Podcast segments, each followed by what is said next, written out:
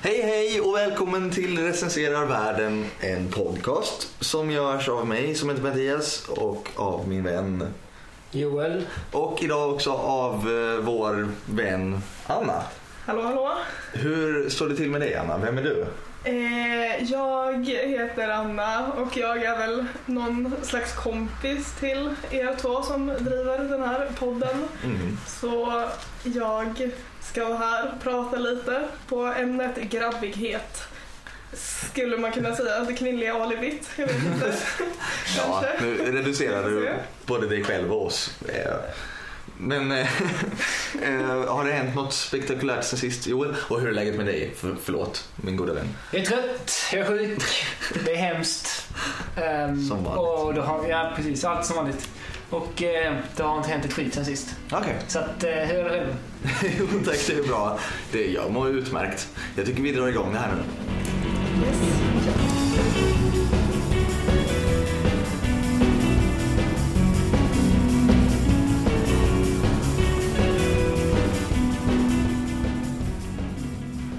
Vi ska nu prata lite om grabbighet en stund. Eh, och ja, jag vet inte, det kanske är... Vi känner att vi- har väl velat prata om vissa saker som angränsar till det ett tag. Men eh, det blir lite navelskådande ibland om vi skulle göra det själva, jag och Joel. Så då är det trevligt att ha en gäst. Dessutom en eh, smart och trevlig gäst som du. Ja, förstår jag. Som, eh, ja, eh, vad, vad, vad, vad är definitionen av grabbighet egentligen? Jag upplever det som ett ord som ofta används på ett väldigt konstigt sätt. Eh, på, på, på samma sätt som, som hipsterbegreppet som, som används på alla möjliga olika sätt med, och ingen är riktigt klar på vad definitionen är. Och det används som ett skällsord i sammanhang där det inte borde göra det och tvärtom kanske. Jag vet inte. Vad, vad tycker ni? Hur definierar du grabbighet Anna? Eh, jag tror jag tänker på grabbighet väldigt eh, i vid bemärkelse som någon slags eh, gemenskap baserad på manlig erfarenhet och manlig erfarenhet då, som det ser ut idag. Eh, så det kan ju förändras över tid eller beroende på andra faktorer också. Men eh, så tror jag jag ser på det. Har det alltid, har det alltid funnits grabbighet? Liksom? Alltså, ofta, jag tänker ju på det som när man liksom lyssnar på Oasis och dricker öl. Ja. Men eh, vad grabbigheten, alltså på medeltiden så fanns det också en grabbighet. Liksom, Men jag. det kan jag väl tänka mig, eller så, människor har ju väl slutit sig samman och kunnat exkludera andra på lättare eller svårare sätt. Eh, och de kategorier som har varit stora eller haft genomslag genom historien så är väl, men kön kan väl ändå räknas till en av de kategorierna, Mm, jo. tänker jag. Vad tänker du Joel? Om grabbighet, eller Mm. om vad det är. Ja, Ja? men det är väl just det här att det är liksom en, en exkluderande gemenskap. Liksom, som, alltså, och den grabbighet som... Grabbighet har säkert funnits i alla tider men den grabbighet jag tänker på är ju samma grabbighet. Alltså Oasis, dricka öl och eh, jag vet inte, titta på fotboll Mm. eller någonting. Okej, men det, måste ju fin- det finns ju olika typer av grabbigheter också beroende på typ klass kanske till exempel. Eh, men så här, n- nördighet, typ Mm. popnördighet kan ju också vara en typ av exkluderande grabbighet för att man som kille har blivit mer uppmuntrad att bejaka sina intressen istället för sin sociala förmåga. Absolut. Som man kanske har som tjej. Det, det stämmer för jag tycker till exempel om vi tar då recensera världen som ett exempel. Alltså, Eh, Vi skulle ju lätt kunna beskyllas för att vara grabbiga. Såklart. Ja, vi har, det har inte hänt än. Jag inte vet. publikt i alla fall. Nej, inte så. Inte Inte inför to my face. kanske. Inte- Nej, Vi precis. har inte fått några vykort skickade så jag fan vad grabbiga ni är. Men eh, Det, på, på ett sätt så är det ju en eh, essentiellt grabbig sak att göra. För, för två unga män att tänka att vi borde höras och synas. ja, precis. Eh, men och den grabbighet, alltså den grabbighet jag känner att jag tillhör är kanske lite mer den eh, Alltså den mindre vokala grabbigheten om man ska säga. Det finns, det finns ju den här eh, liksom vråla, gorgonzola, ost, ost, ost. Ja men och, alltså den så här nickelback-grabbigheten eller vad man ska Mm. kalla den för. Som också existerar. spontant kan jag ju inte säga någonting annat än att det är också en, en snäppet sämre grabbighet. Det är bättre med, med popnörderi än med Nickelback. Och Fast det är också lättare kanske beroende på hur man är som tjej men lättare att eh, interagera med killar som är öhöhö grabbiga för att man kan att ha en roll där som blir lättare. Kan man liksom ingenting om pop, har man inte fått det med sig så blir man ju väldigt exkluderad och tyst. Alltså jag tänker i, i, i den hö- hö- högrabbigheten Ja. så är det kanske mer att, att man har väldigt, o, väldigt tydligt definierade roller som man respektive kvinna. Och då kan man gå in i den kvinnorollen men om man gör det om man försöker vara med i gemenskapen som kvinna när det är popnörderi Mm. så är det på ett Ja, då, då det skulle ju de liksom- som är popnördar säga att det är på samma villkor och liksom man måste bara göra sig hörd. Vilket ju är att blunda för en massa strukturer och så. Men ja men precis, jag instämmer i det. Så på det sättet så kan det vara svårare med den här lite mer eh, högkulturella grabbigheten. Eller kulturella kanske, inte högkulturella. Men det känns ju som att en nickelback... Ja, vad är det, vad är det för begrepp? Men, jag vet inte om jag ens skulle kalla det grabbigt egentligen heller, Nickelback just. Men det har inte med saken att göra. du, du kallade det igår. Så Ja, jag vet och så, ja, så ångrade jag mig direkt. Ja. Eh, Men det- det är också det som kan bli svårt på något sätt när, när män ska vara då, alltså pop, eh, grabbiga män ska vara feministiska och väldigt, väldigt inkluderande och ha så jävla bra koll på vad som är misogynt och vad som är grabbigt och vad som är okej och inte. För då blir det som att man säger så här, den här filmen vill jag kolla på och så säger någon nej men den kan vi inte kolla på, den är misogyn. Typ. Eh, Så att man liksom blir nedgraderad även som feminist och tjej av de här grabbarna som är så jävla fina feminister och snälla.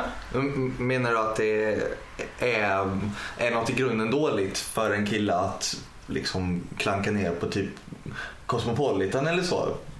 Eller, och film, motsvarande filmer eller vad man ska Alltså på säga. något sätt så ser jag väl att vara kille är väl någonting i grunden dåligt så som samhället ser ut. Så det är ju svårt att agera på ett asbra sätt. Det är inte som att jag tycker att alla killar som klankar ner på Cosmopolitan är dåliga. Eller att alla killar som förhöjer Cosmopolitan är dåliga eller bra. Utan det... För, Du menar med att killar alltså, är, är dåliga? Eller? Ja, och måste kunna kanske läsa av sociala sammanhang lite och typ träna på vissa andra saker än att veta vad som är rätt och fel. men samtidigt så just i fallet Cosmopolitan så måste man väl få bli, bli upprörd och över att eh, den tidningen, eller då så sliska romantiska komedier med tydliga könsroller och så vidare. Mm. Hur- det för, eh, förminskar ens eh, kvinnliga vänner liksom. Ja, det är klart man måste få bli. Eh, Definitivt.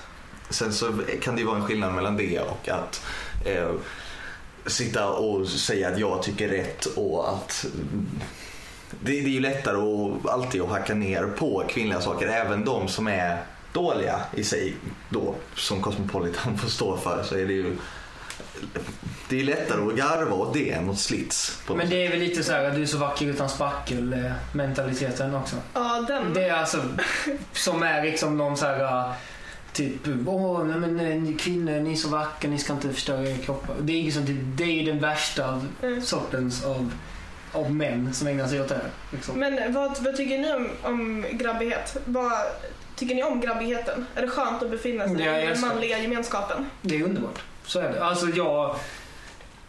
Alltså Ja, men det går ju inte att komma ifrån att det finns en anledning till att den finns eftersom det ger någonting för de som är inkluderade. Och Och jag tycker att det finns många värden i grabbigheten som är liksom någonting i positivt. Alltså bara det att som de borde vara gällande för alla. Precis, att de inte borde vara... Alltså typ att man så här, vill ta plats och sånt. Det är ju härligt med folk som är så. Men, för det finns ju vissa saker, det finns ju andra gemenskaper än manliga gemenskaper, även fast det kanske blir extra tydligt i den. Men typ att man pratar samma språk och har sådana sociala koder som verkligen funkar och att man ryggdunkar varandra och sånt. När man lyckas befinna sig i ett sånt socialt sammanhang så är det jävligt gött också. Ja. Absolut. Vad är Men det tråkiga med att vara i den manliga gemenskapen? alltså det, det gör att man alltid känner sig lite skyldig som en ofta ganska klyschig feministisk man. Eller som man ändå försöker vara. Eh, Ja, men- och, ja, det är ju mycket... det är ju som att det, det finns ju något så här konstant lite dåligt samvete när man sitter i ett rum och, och är liksom... För man vill ju liksom, jag vill vara... Så här, jag vill först bara, ah, men jo han är en skön kille. Men det är också det vigaste man kan vara. Att vara en skön snubbe. Det är ju äckligt. På något sätt. Man vill vi- vara en skön kille, men man vill inte vara definierad som en skön kille. Nej, kanske. För alltså, det, begreppet skön kille betyder någonting annat än en person eh, av manligt kön som är behaglig att vara i närheten av. Förstår du vad jag menar? Ja, för att man vill ju också, det som är att vara en skön snubbe är väl också att man är så här, ja man är rolig och man kan dra lite anekdot och så här. Så, så vill man ju vara. Eller jag vill vara så. Men sen kan jag, alltså, fattar man ju också att det är kanske lite douchigt att vara så. Men. Men det är också roligt att vara rolig. Ja, det är klart.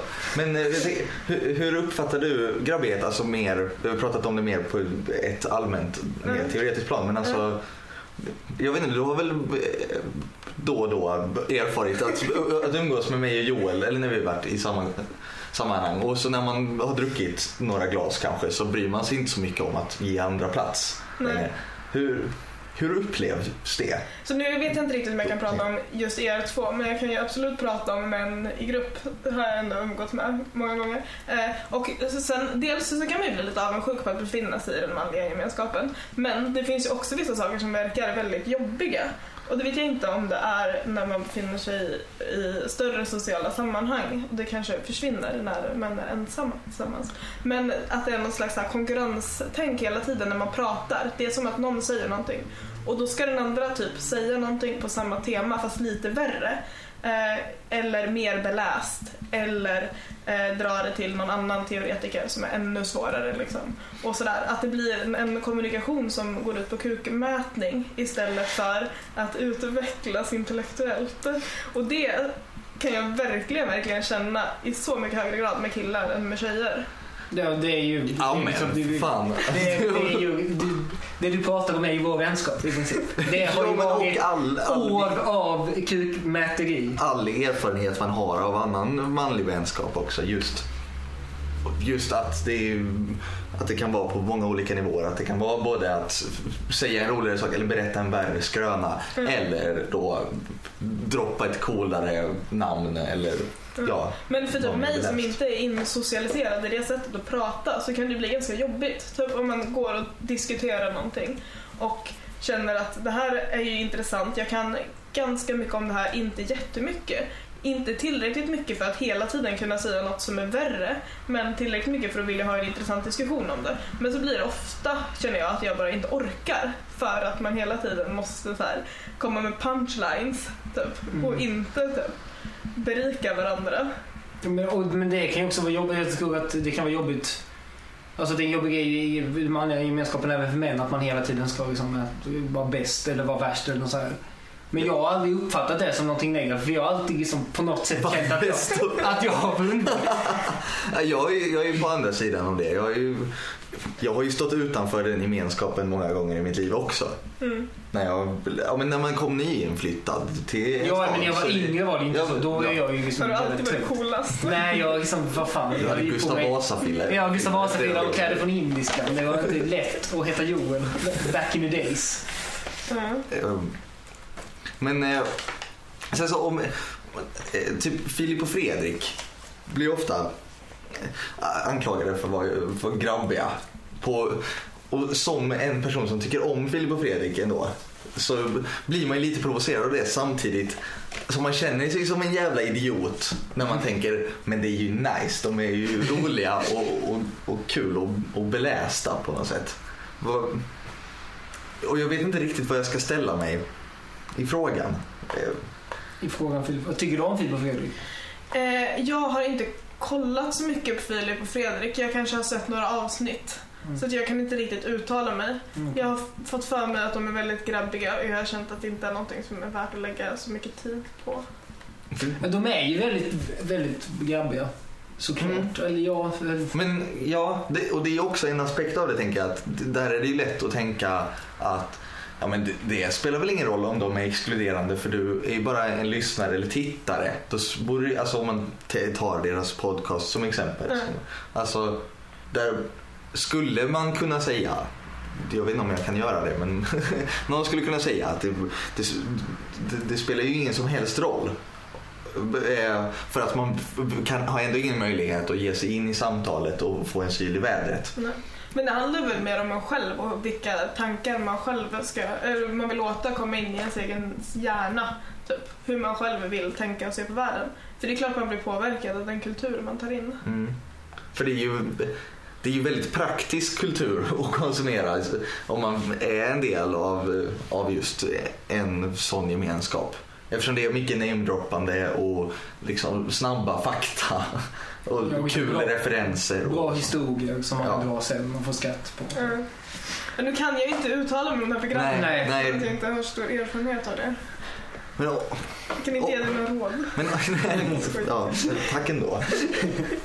Men, ja, jag vet inte, ofta, det blir liksom ett allmänt skällsord när, när, när snubbar gör någonting dumt. Och det är ju också någonting som stör mig med, med begreppet manlighet. Grabbighet. Ja, sa, vad sa jag? Du sa Ja, manlighet. ja, skitsamma. Ja, men grabbighet. Men att på samma sätt, eller det som jag var inne på i början, att det används på ett konstigt sätt och med olika definitioner av olika personer. Att det, det är alltid någonting som man kan säga när en kille som säger någonting dumt tar ju också per definition plats eftersom han säger någonting. Eh, och då, då kan man säga att det är grabbigt eh, och utan utan att det kanske behöver vara det. Inte för att sakerna inte är dumma, för det är de ofta. Det är bara att det, det, det borde kritiseras på ett konstruktivt sätt och inte bara slängas med... så Man borde inte bara slänga sig med en floskel som ordet grabbighet. Så Som- du tänker att om Filip och Fredrik gör eller säger någonting dumt så borde man kritisera det istället för att de är två män som tar plats? Nej, man kan väl säga att man kritiserar att de är två män som tar plats istället för att bara häva ur sig att de är grabbiga. Jag vet inte, det är inte ett så stort problem heller. Vilket sätt ska vi kritisera det här programmet? Ja. Nej, men en annan sak jag tänkte på som jag sa, personlig erfarenhet av hur grabbighet skiljer sig. Nej, du kanske mer pratar om hur killar beter sig, men som när vi kom hit och ni typ inte hade förberett er direkt. Mm. Eh, och det är en extremt stor skillnad från andra typer av sådana här sammanhang som jag har varit i tillsammans med tjejer. Där typ dels prestera inför varandra och prestera inför andra människor i och med att det ska spelas upp. Mm. Att man vill här, ha en plan med vad man ska säga, inte misslyckas, inte göra det. Att ha den så här självsäkerheten på något sätt. Men vad är det för saker då, ni har gjort då liksom? Som, som du jämför med? Men typ föredrag kanske, Ja, okej. eller eh, hålla ett offentligt möte om någonting, eller driva någonting på ett möte, eller ja, liknande sådana Jag har inte spelat in några poddar. Nej. Nej. Jag tror ju att alltså, om jag skulle hålla ett föredrag eller något sånt, då tror jag att jag hade förberett mig mer. Jag tror att det vi liksom litar till lite här är på något sätt att, att få igång det goda samtalet bara. Mm. Utan att det ska kännas allt för... För om man skriver jättemycket då, då kan, tror jag att samtalet kan bli... Det känns skrivet. Liksom. Men samtidigt så är det ju klart att, att det säkert är lättare för, för killar att, att bara gå upp och skriva några hafsiga no, eh, noter, vad höll jag på att säga nu, notes, men eh, anteckningar och sen lita på att ja, men jag kan babbla på lite. Jag gör det ofta. Jo, absolut. Jag såg det, men jag- tänkte på hur det var... Alltså, varför det är så just i den här podden. Mm. Alltså, Mm. att jag tror... Men det är inte som att jag kritiserar det. det är väl, syftet med programmet är väl också att det ska vara ganska fritt och spekulerande. Jo, med hela mediet på något sätt. Just, alltså podcasten som, Ja, som är det. Men eh, det börjar bli dags för ett betyg. mm, okej. eh, så vad, vad har vi på grabbighet? Vad tycker du? Av tio? Av tio så, så får väl grabbighet kanske en fyra.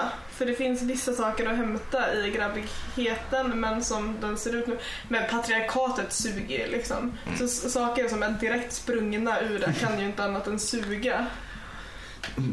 Nej men du, ja, du sa det. Vi får inte ha gäster som säger saker åt oss längre. Vi får- Eh, Ja, nej men... Ja, men... Tre, fyra ungefär, tror jag. Jag har gett en trea här. Mm. Ehm, och det är just samma, det är ju det är de här sköna grejerna med Mm. graviditeten. Ölen. Ölen, ölen och Oasis. Ja, det är två goda ting. Skålar vi för. Ja. Hej då.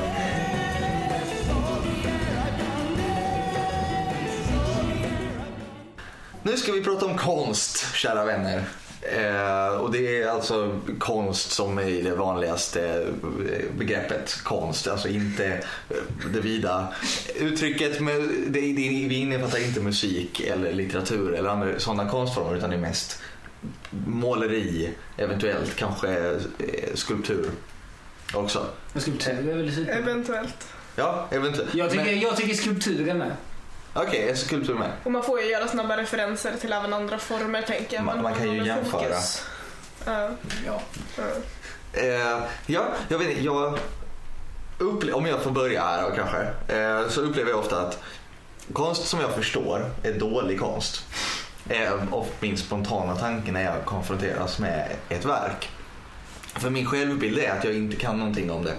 Så därför drar jag slutsatsen att om jag förstår ungefär, om jag kan tänka att om nu menar konstnären det här så är det för enkelt. Då skriver han eller hon på näsan på alla som faktiskt kan någonting, alltså är det dåligt. Kan du ta något exempel? Jag vet, ja, jag, eh, den här eh, Cécine Pa, ne pas une pipe. Den, eh, Av Magritte. Magritte. Jag sa det, Margrit. Apropå grabbig namedropping. Ja. eh, där, där har jag en annan åsikt också. Alltså, Jag tycker det är värdelöst att använda eh, bild plus text och det hänger ihop med det. Det håller jag inte med om. I konst. eh, ska jag, jag kan säga först vad, eh, vad jag tänker. All, allt inom konsten är ju symboler. Tänker jag. Det är, alltså, vissa är ju väldigt tydliga. Alltså, om man målar ett träd så är det ett träd. Eh, men, eh, och ibland så är det abstrakta symboler.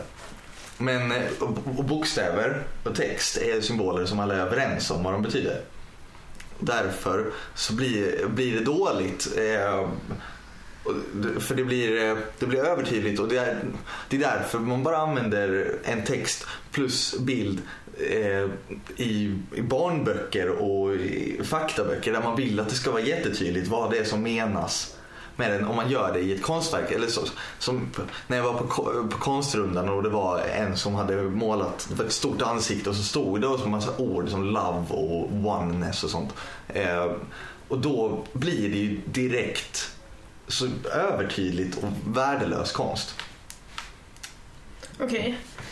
Eh, jag vet inte, jag, jag kan ta min eh, åsikt om konsten. Men att, att konst och olika bilder skulle bara vara symboler över saker kan jag kanske inte riktigt hålla med om heller. För på något sätt så eh, står ju kanske konstverket för någonting annat också som inte bara är en symbol för någonting. Om man tänker till exempel sån eh, action painting typ där man målar och samtidigt som man så här slänger saker, jag vet inte, Jackson Pollock och sådana saker så är det ju på något sätt så här, någonting som händer i tavlan och man försöker eh, visa någonting som är typ i rörelse eller någonting som också är med och och konstituerar verkligheten och inte bara en representation av verkligheten utan någonting som faktiskt är med och interagerar med verkligheten. Att man kan se på konst på det sättet också och inte bara någonting som är en representation av någonting och så när konstnären misslyckats eller lyckats med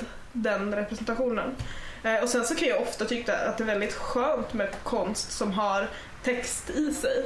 Typ som, jag vet inte, eh, den Nicke de Sanfall-utställningarna som är på Moderna nu. Och jag vet inte om ni har varit på den Nej. en jättebra feministisk konstnär. Eh, hon har gjort dels många så här, skulpturer och större verk eh, och också ganska barnboksinspirerade tavlor där det står med text och det är ganska hemska berättelser som utspelar sig där eh, bild och text samverkar på ett väldigt, väldigt intressant och bra sätt tycker jag. Så det handlar väl mer om hur man använder sig av texten och bilden tillsammans. Jag menar skriver man love och gör ett hjärta.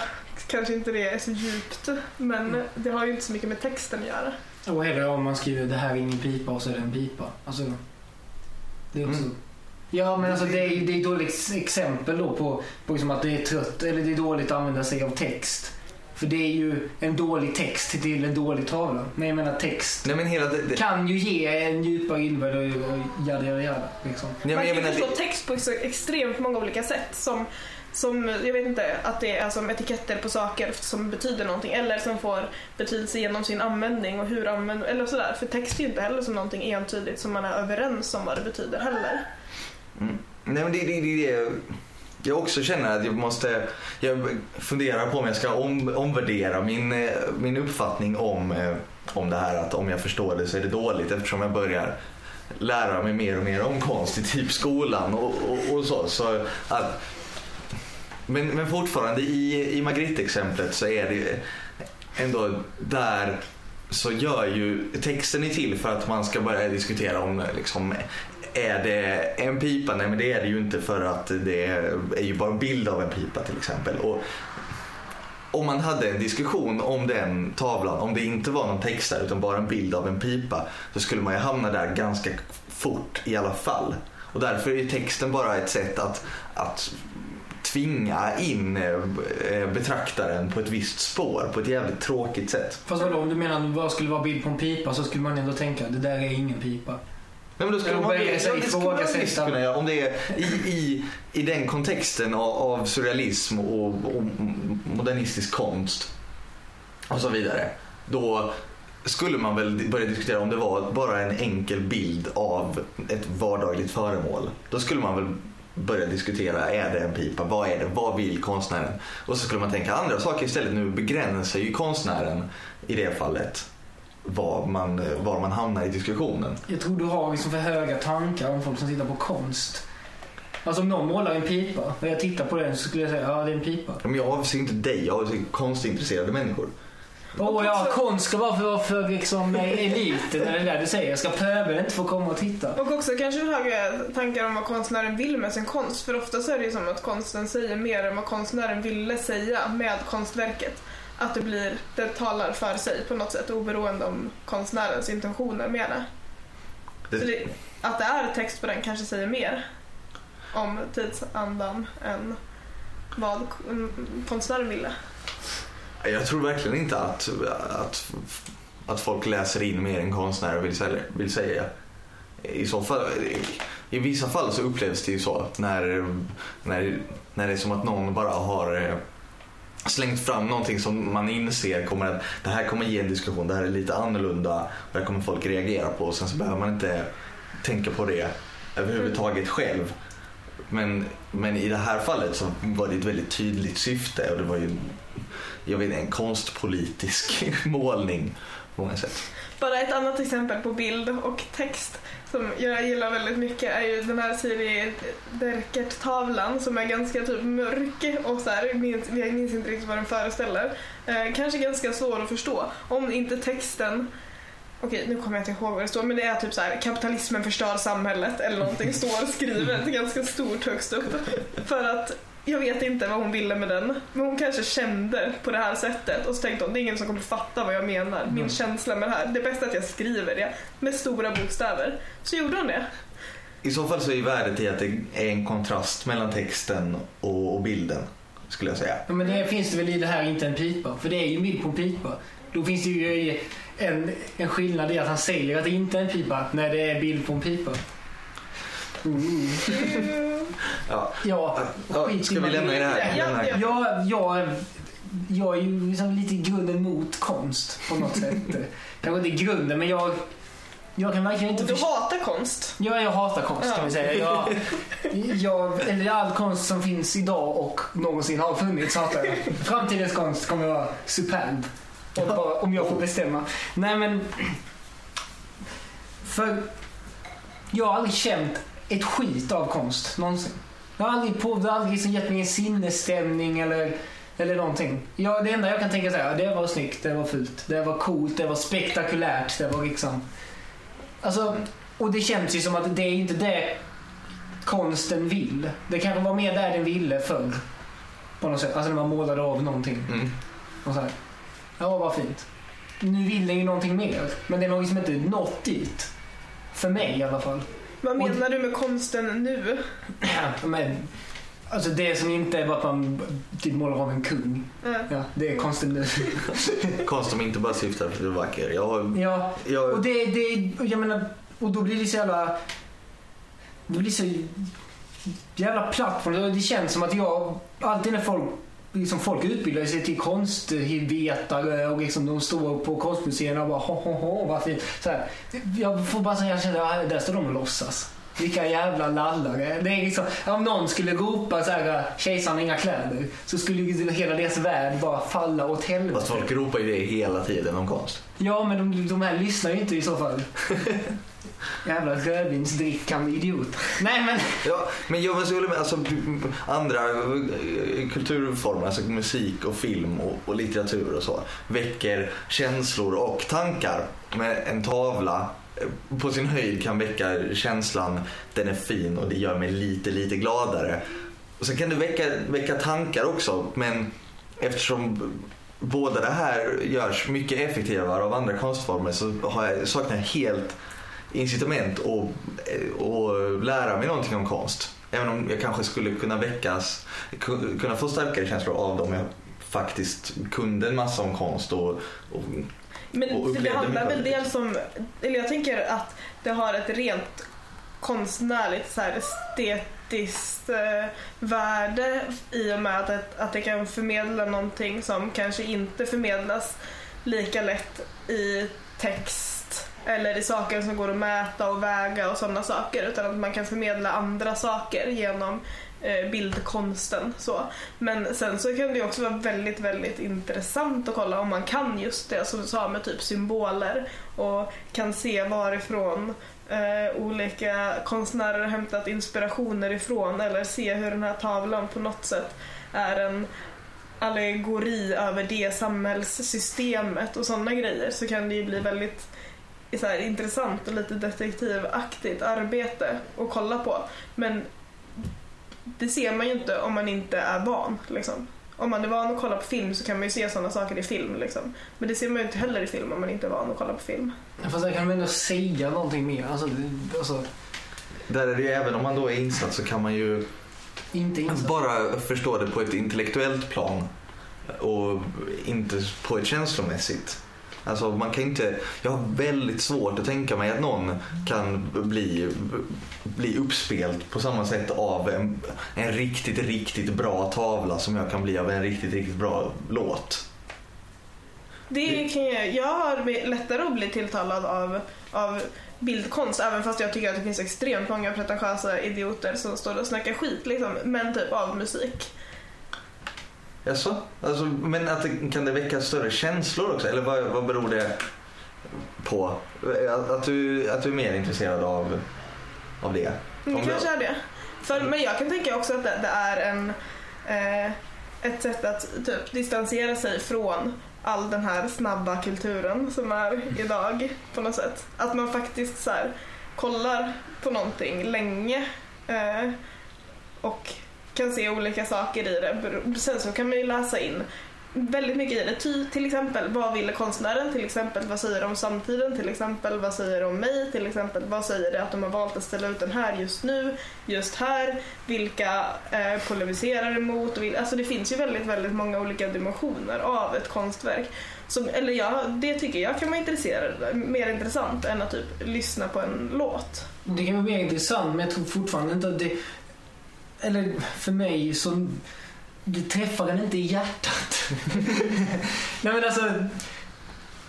För jag, jag, liksom, jag kan få gåshud av att lyssna på en låt. Jag kan börja gråta av att lyssna på en låt. Jag kan Mm. jag börjar gråta av att läsa böcker och av... eh, Och titta på film. Mm. Absolut. Mm. Primärt film. Titanic. Men, men liksom jag aldrig... En tavla har liksom aldrig gjort någonting för mig. Men det, det är också svårt att kategorisera saker som en tavla för det är ganska stor skillnad på typ någon som har målat någonting idag som är som den vill ska vara samhällskritisk och förändrande eller att man kolla, kan kolla på någonting som har ett stort konsthistoriskt värde eller någonting som bara är jätte, jättevackert rent estetiskt. Så här, fantastiska mönster och färger som kan tilltala en. Eller så. Det finns ju så många olika sorters tavlor. Men även om en tavla som vill säga någonting om så här, samhället, så här, då blir det ändå min så här, jaha, där, eh, där var det. det alltså det, Det jag vet inte, det gör ju mig lite platt, är ju min spontana känsla av det hela. Alltså jag vill ju inte vara en person som inte tycker om konst. Alltså jag har länge försökt vara en person som tycker om konst. Men det går fan inte, jag lyckas inte med det. Det jag kan tänka mig som jag skulle kunna... Som jag kan, Men det som jag kräver kan ju ändå förstå. på något sätt lite mer av, alltså att man faktiskt sätter in sig själv mer i verket. För om man tänker typ en film så talar ju den till en eh, med ord och med eh, bild och med ljud och med så många olika intermediala sätt liksom. Medan en tavla bara tal, talar till en på ett sätt och typ på det sättet kräver mer av en själv. Det jag kan tänka mig är, är en eventuell styrka i det är väl att just att det är på, på så pass få nivåer. Att det inte är att man kan börja skratta och gråta. Eh, och så. Att, att det bara är intellektuellt. Att det, det finns ju ofta ett konstnärligt värde i att skala bort saker. Alltså det sker väl i, i både i musik när man gör liksom ambient musik, väldigt liksom avskalad och tystlåten musik men också kanske minimalistisk eh, film och teater. Där man tar bort det svulstiga för att folk ska börja titta efter på detaljerna. Och det kan ju vara värdet i, i konst, om det finns något. Men det är också Att det tvingar fram Fast intellektualisering av det. hatar jag verkligen, det minimalistiska. Om det är någonting med konst som jag vill ha i så fall så är det liksom det riktigt jävla stora och liksom spektakulära. Men det sätter ju också ens egna värderingar lite. Jag tycker att konst kan funka som politiskt verktyg och sen är det svårt att begränsa konst till bara typ tavlor för man vill ju ofta prata om det på andra sätt eller så. Men jag vet inte om ni läste om hon som gjorde så här samlade på fjärilsvingar från världens alla hörn från typ utrotningshotade arter för att kunna göra så här stora collage med bara vackra mönster och färger. Och jättemånga som blev jättearga på det här och tyckte att hon var en jävla diva.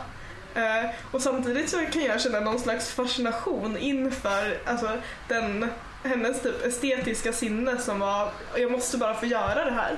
Eh, jag har inte varit på den utställningen, jag har bara sett bilder i tidningen. Eh, Men jag kan tänka mig, eller jag ska nästan så här, känna att jag skulle vilja vara en sån typ av konstnär som bara Det är sån konst det. jag vill premiera. Alltså den här liksom stora, den här svulstiga. Alltså vi har ta- tagit upp det i en podd innan. Mhm. Att jag egentligen tycker att det bara riktigt, riktigt rika människor som ska få hålla på med konst. Eller om det inte är riktigt, riktigt rika människor, då ska samhället göra dem riktigt, riktigt jävla rika. Alltså ge dem 100 miljarder och se vad de kan göra av det. Liksom. Istället för att man ska sitta med någon plottrig liten, liksom, sitta hemma på kammaren och måla en tavla. Men, Ge eh, mig, fånga in varenda jävla fjäril i hela världen och gör en tavla av det. Men Då skulle jag gå och titta. Är det någon av er som har någonting jätteviktigt att säga? För det är by far den längsta podden eh, vi har gjort. Och jag har inte sagt en enda rolig sak. Dra ett skämt. Ja. Nej. En man gick in på en bar. Ja. Precis. Eh, nej men vi säger väl hej då. Men vi ska sätta betyg Vi ska också. sätta betyg, förlåt. Helvete. Eh, Jag är konstigt en etta och jag tycker den ska skärpa sig. Jag är konsten en åtta. För jag tycker att det finns, man kan inte förneka att människor har typ en kulturell dimension som måste få utlopp på något sätt. Eh, och konsten kan vara ett bra medel för det. Men sen så, som det, ja, det finns jävligt mycket dålig konst också. jag ger en, en trea men en potentiell nia. Beroende på, om jag sätter mig in i det så kanske jag upptäcker att det är en nia. Men det kan lika gärna visa sig vara en nolla.